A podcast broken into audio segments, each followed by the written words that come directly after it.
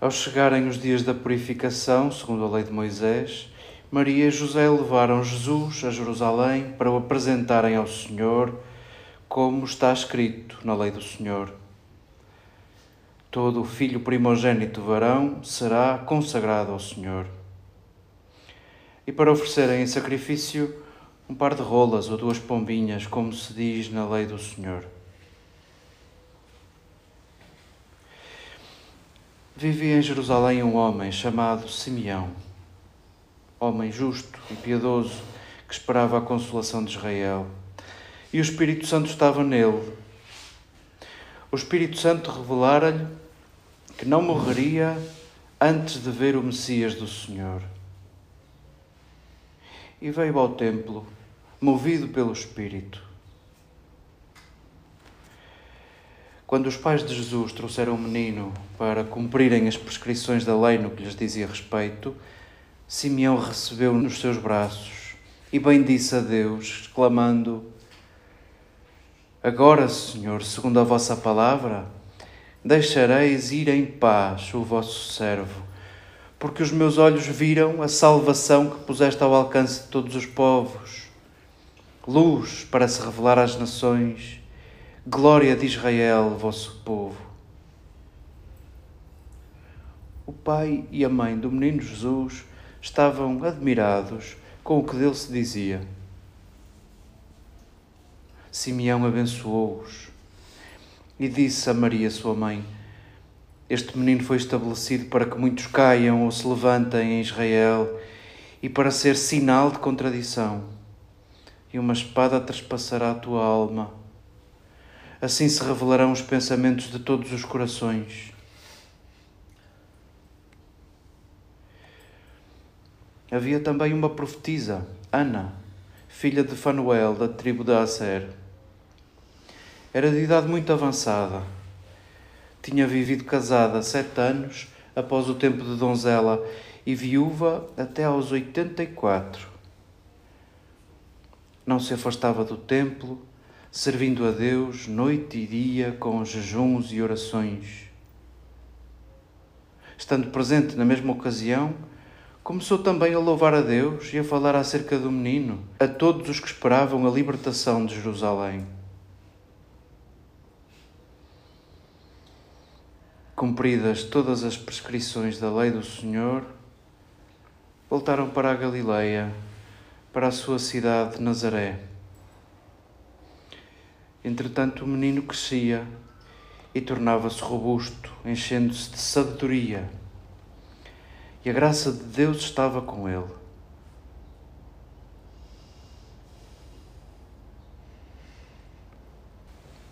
Queridas irmãs, queridas amigas, que belo e que sugestivo este quadro que ilustra o dia de hoje e que, como consagrados, queremos que ilustre também a nossa vida.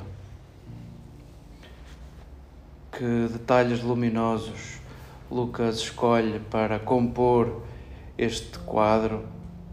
Aceitemo-lo como uma composição, aceitemo-lo como que os especialistas chamam Midrash, essa forma de tecer e entrelaçar tradições para nos apresentar Jesus. Que bom cada detalhe, que bom seria que conseguíssemos saborear cada detalhe, cada pescar de olho de Lucas. Lucas coloca Jesus na fila, coloca Jesus no meio do povo, cumprindo aquilo que era expectável, cumprindo a lei. De facto, nós o que seríamos sem este quadro? Não havia relatos, ninguém queria saber de Jesus com aquela idade. Como nos lembra o mistério de Natal, Jesus não foi reconhecido desde o início, ou melhor, quem o reconheceu foram os últimos, foram aqueles preparados para a surpresa. Porque a verdade é que a vida de Jesus foi reconstruída a partir da sua morte. Quem foi afinal este?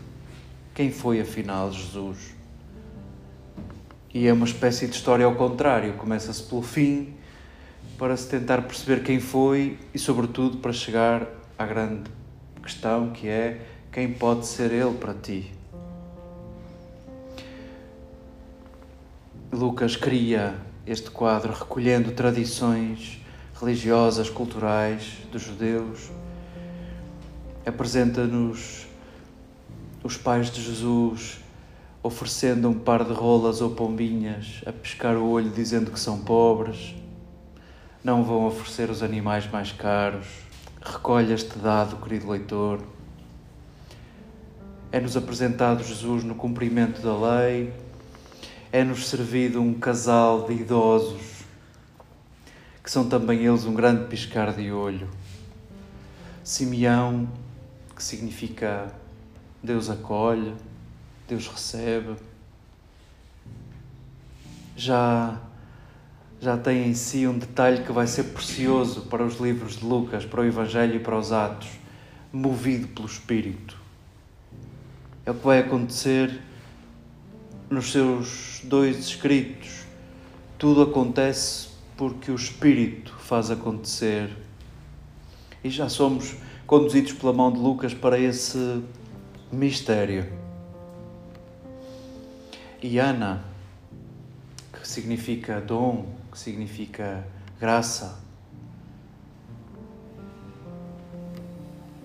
casada, entendendo o casamento como uma felicidade, vivendo feliz, casada há 7 anos e exposta ao cúmulo da fragilidade como viúva 12 vezes 7.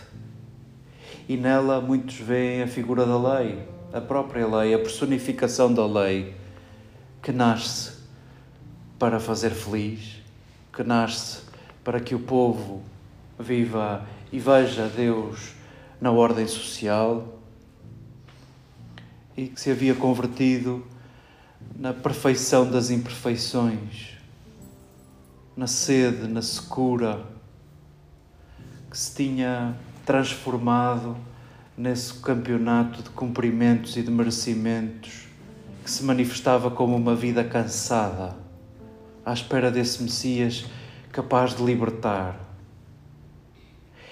É neste quadro que nos é apresentado Jesus, que Lucas nos apresenta Jesus, nesse quadro onde Maria e José apresentam Jesus.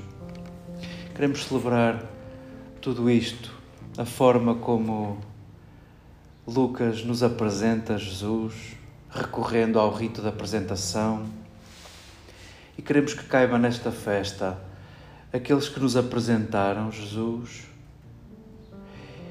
e sobretudo, e lembrando hoje a nossa condição de consagrados, lembrando a vida consagrada na Igreja, queremos lembrar o nosso trabalho de apresentadores de Jesus,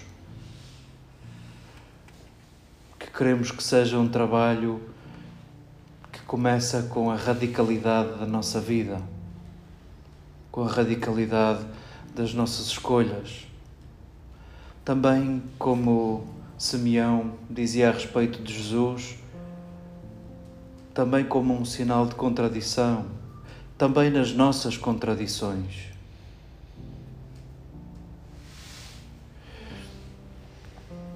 Percebemos neste quadro que o Deus de Jesus se manifesta na pequenez e na pobreza, no despojamento. Percebemos neste quadro de Lucas que Jesus chega a ser surpresa para aqueles que se calhar já esperam um pouco da própria vida. Aquele Simeão e aquela Ana, diz-nos o texto, com idade muito avançada. Querido leitor, vê lá tu. Jesus foi capaz de surpreendê-los. E imagina o que pode acontecer no dia de hoje a tantos que já não esperam nada da própria vida. É possível, se lhes for apresentado Jesus, é mesmo possível que no final, no fim de tudo, ainda se surpreendam.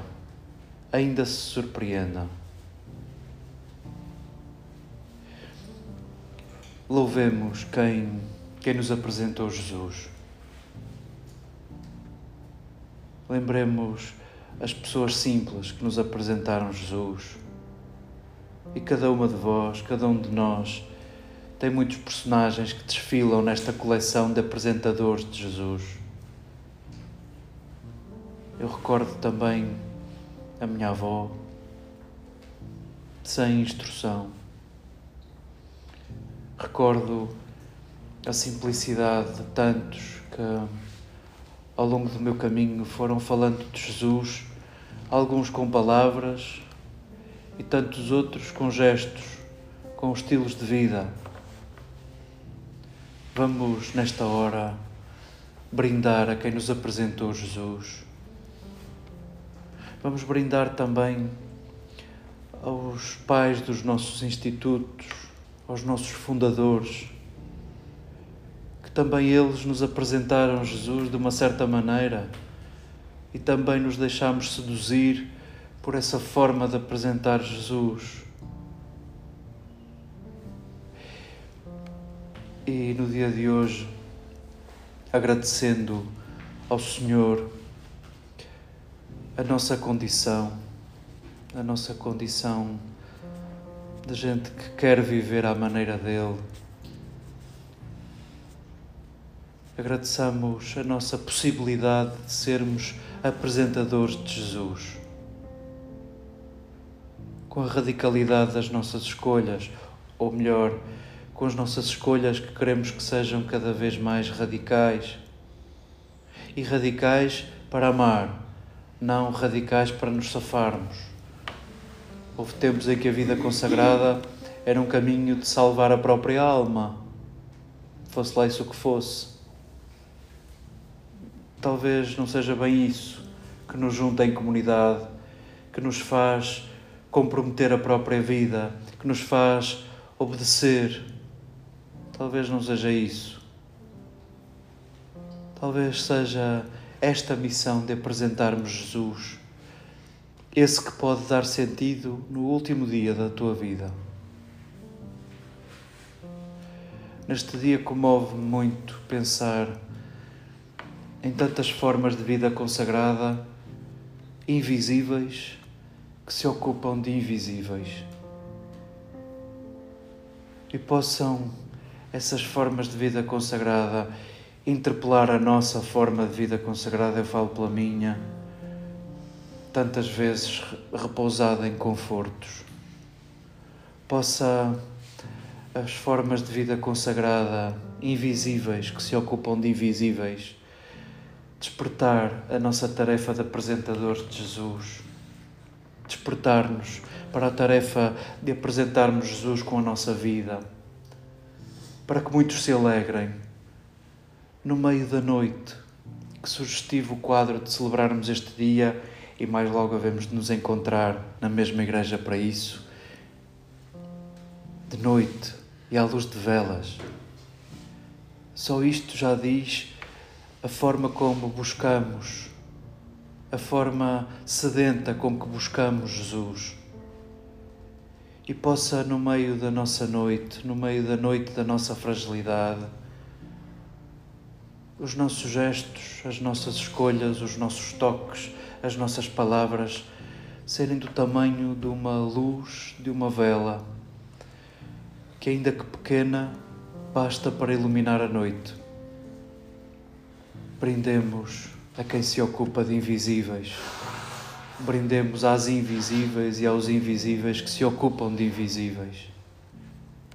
Comove-me muito o trabalho de uma freira que no Brasil montou uma casa, sabe lá Deus como, para acolher mulheres e mulheres trans que foram funcionárias de trabalhos sexuais a vida inteira, que se prostituíram a vida inteira. E agora não tem quem queira tomar conta delas, não tem ninguém. São, aos olhos de muitos, são um nojo. E já as rugas do corpo já as tornam não apresentáveis. E há uma freira que as recolhe numa casa e cuida delas. E também a vida de oração faz parte daquele modo comunitário de viver. E sim, é uma freira invisível e anónima que se ocupa de invisíveis e faz aquilo que é o trabalho aos olhos de muitos, que é o trabalho sujo. E do outro lado do mundo, nas ruas de Calcutá, as missionárias da caridade, com todos os voluntários que chegam dos quatro cantos do mundo, que se ocupam a recolher quem está a morrer na rua, para que morra com um abraço, para que morra ao colo de alguém. Ou, quem sabe, para que não morra hoje. Possa o trabalho de mulheres e homens invisíveis, que cuidam de invisíveis, que começam pelos últimos, estimular-nos nesta tarefa de sermos apresentadores de Jesus, com as nossas fragilidades, com as nossas contradições. Possamos ser como Jesus foi profetizado. Por causa dele, muitos hão de cair, e sim, os mais puros e cumpridores, aqueles que se julgavam mais merecedores, foram os primeiros a cair, e todos os últimos foram erguidos. Possa o dia de hoje estimular-nos na tarefa de sermos apresentadores, nós que fomos visitados por esse Deus feito carne, na nossa fragilidade, possamos nós, na nossa contingência, erguermos e, pelo dom de nós próprios, sermos a mão de Deus dos frágeis.